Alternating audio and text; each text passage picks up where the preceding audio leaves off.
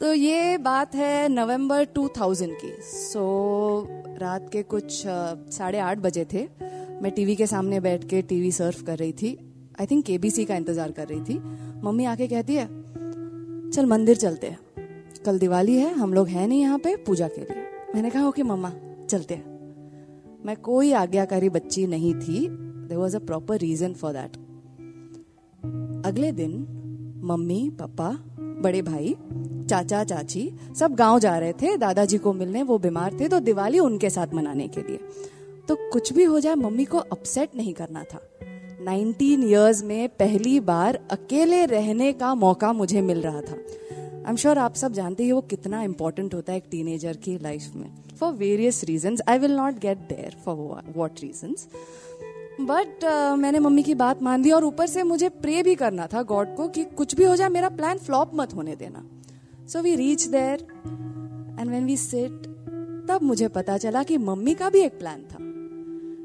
TV के सामने लड़की बैठ के मेरे इंस्ट्रक्शन सुनेगी नहीं, इसीलिए मुझे लेके गई थी। तो वहाँ पे स्पीकर पे अच्छे से गायत्री मंत्र चल रहा था।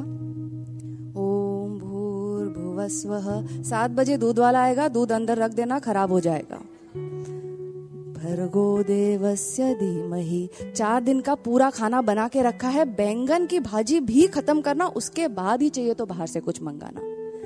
प्रचोदया, पहली बार अकेली रह रही है। दरवाज़ा अक्सर अंदर से बंद रखना। आज के जमाने में पता नहीं है तुझे क्या क्या होता है। उसके बाद आज के ज़माने में क्या क्या होता है और मुझे अपना ख्याल कैसे रखना चाहिए? मम्मी का वो लेक्चर चलते रहा, पर मेरा ध्यान तो कहीं और ही था। कि वो चार दिन में मैं क्या क्या करूँगी। मैंने तो कन्विंस ये कह के किया था कि टीवाई की एग्ज़ाम्स अभी सर पे है प्रीलिम्स नज़दीक आ रहे हैं तो मैं तो सिर्फ़ पढ़ाई करने वाली हूँ। पढ़ाई तो बिल्कुल नहीं करने वाली थी ऑब्वियसली फ्रेंड्स को बुलाया था, दिवाली पार्टी करने वाले थे all of that was going in my mind mummy ने टोका। सुन भी रही है? मम्मा, बोर मत करो। ठीक है, मैं कुछ नहीं कहती। जब मैं नहीं रहूँगी ना, तब मेरी बातें याद आएँगी। मुझे लगा था कि मम्मा ये कहेगी और कॉन्वर्जेशन खत्म होगा, पर मम्मा ने वो नहीं कहा। मम्मा ने कहा, मुझे नहीं लगता तू अभी उतनी मेच्योर हुई है। मैं पापा से कह देती हूँ, मैं नहीं जाती हूँ। सडनली सडनली फुल फोकस मम्मा। मम्मा, आप क्या बात कर रहे हो? दादाजी की फेवरेट बहू हो आप, वो बीमार है, आप नहीं गए तो उनको कितना बुरा लगेगा। और मैं तो सिर्फ़ पढ़ाई करने वाली हूँ, शीतल आने वाली है ना घर पे, वो तो आपकी फेवरेट है ना। आपको पता है कितनी स्टूडियो से सिर्फ़ पढ़ाई करती रहेगी। आप जाओ। अब प्रॉब्लम यह था कि लास्ट हफ़्ते में चार बार मम्मी ये धमकी दे चुकी थी। तो इसीलिए मुझे अगले दिन सात बजे तक एकदम बेस्ट बिहेवियर में रहना था। जल्दी सोना, जल्दी उठना, नहा धो के दिवाली वाले कपड़े पहनना I was ready finally they left उसके बाद मैं सो गई जाके।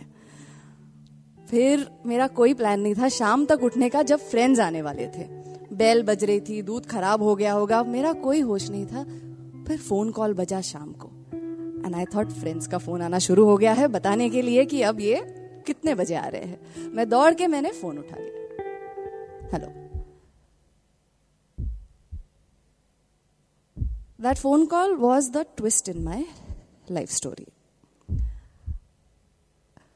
अभी मैं एक फिक्शनल स्टोरी टेलर हूँ और मेरी कहानियाँ जिन्होंने सुनी है ना, वो अक्सर मुझसे पूछते हैं कि आपकी कहानियों में हमेशा एक ट्विस्ट होता है अनएक्सपेक्टेड ट्विस्ट होता है। कहाँ से सीखा आपने? सो आई थिंक मेरा जवाब है कि उस सबसे बड़े स्टोरी टेलर से।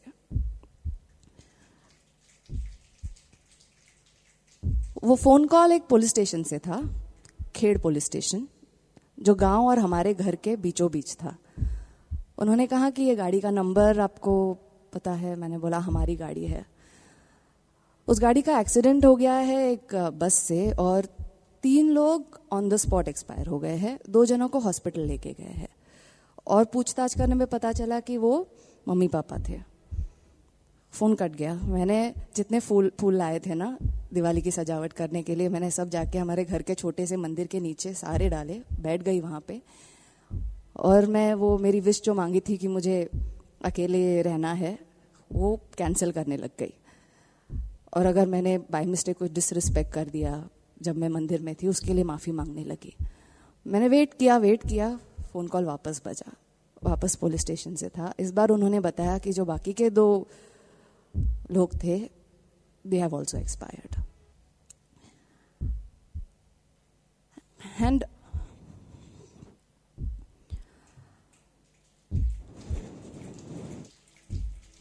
एक झटके में इस ट्विस्ट का मुझे कोई लॉजिक नहीं समझ में आया। I think that was bad storytelling it didn't make sense to me सिर्फ़ मैं बची थी पूरे फैमिली से। शौक से दादाजी भी गुजर गए। और मैं खड़ी थी वहाँ पे बहुत सारे सवाल लिए जो आजकल मुझे सताते हैं। कि वो लोग मेरे बगैर गए ही कैसे? मैं तो सिर्फ़ 19 इयर्स ओल्ड की थी। उन्हें सोचना चाहिए था, मैं उनके साथ गई क्यों नहीं? चार दिन का मम्मी का हाथ का बना खाना, मैं पूरी ज़िंदगी अब कैसे संभाल के रखूँ? खाना बनाते कैसे है? बीमारी से खुद ठीक होते कैसे है? रात को जब लाइट चली जाती है, तब सोते कैसे है? ये सब तो मुझे अभी तक सीखना बाकी था। एक अकेली लड़की को इस जमाने में खुद का ख्याल कैसा रखना चाहिए, मम्मी बता रही थी उस दिन। मम्मी का वो लास्ट कॉन्वर्जेशन मैंने सुना क्यों नहीं? I survive that maybe for this day where I can stand here and tell this story to you और आपको बस इतना बता सकूँ कि मम्मी की बात सुनो। जब वो कहती है ना कि जब मैं नहीं रहूँगी, तब मेरी बातें बहुत याद आएँगी, सच्ची में आती है। बहुत ज़्यादा आती है। खास करके वो बातें जो एक कान से जाकर दूसरे कान से निकाल देते हो ना, उनको याद करते करते यार ज़िंदगी निकल जाती है। आज भी मैं अकेले बैठ के कभी बोलती हूँ कि, मम्मा, आ जाओ। अब बताओ आके मैं सब सुनूँगी। पर अब मम्मा नहीं सुनती।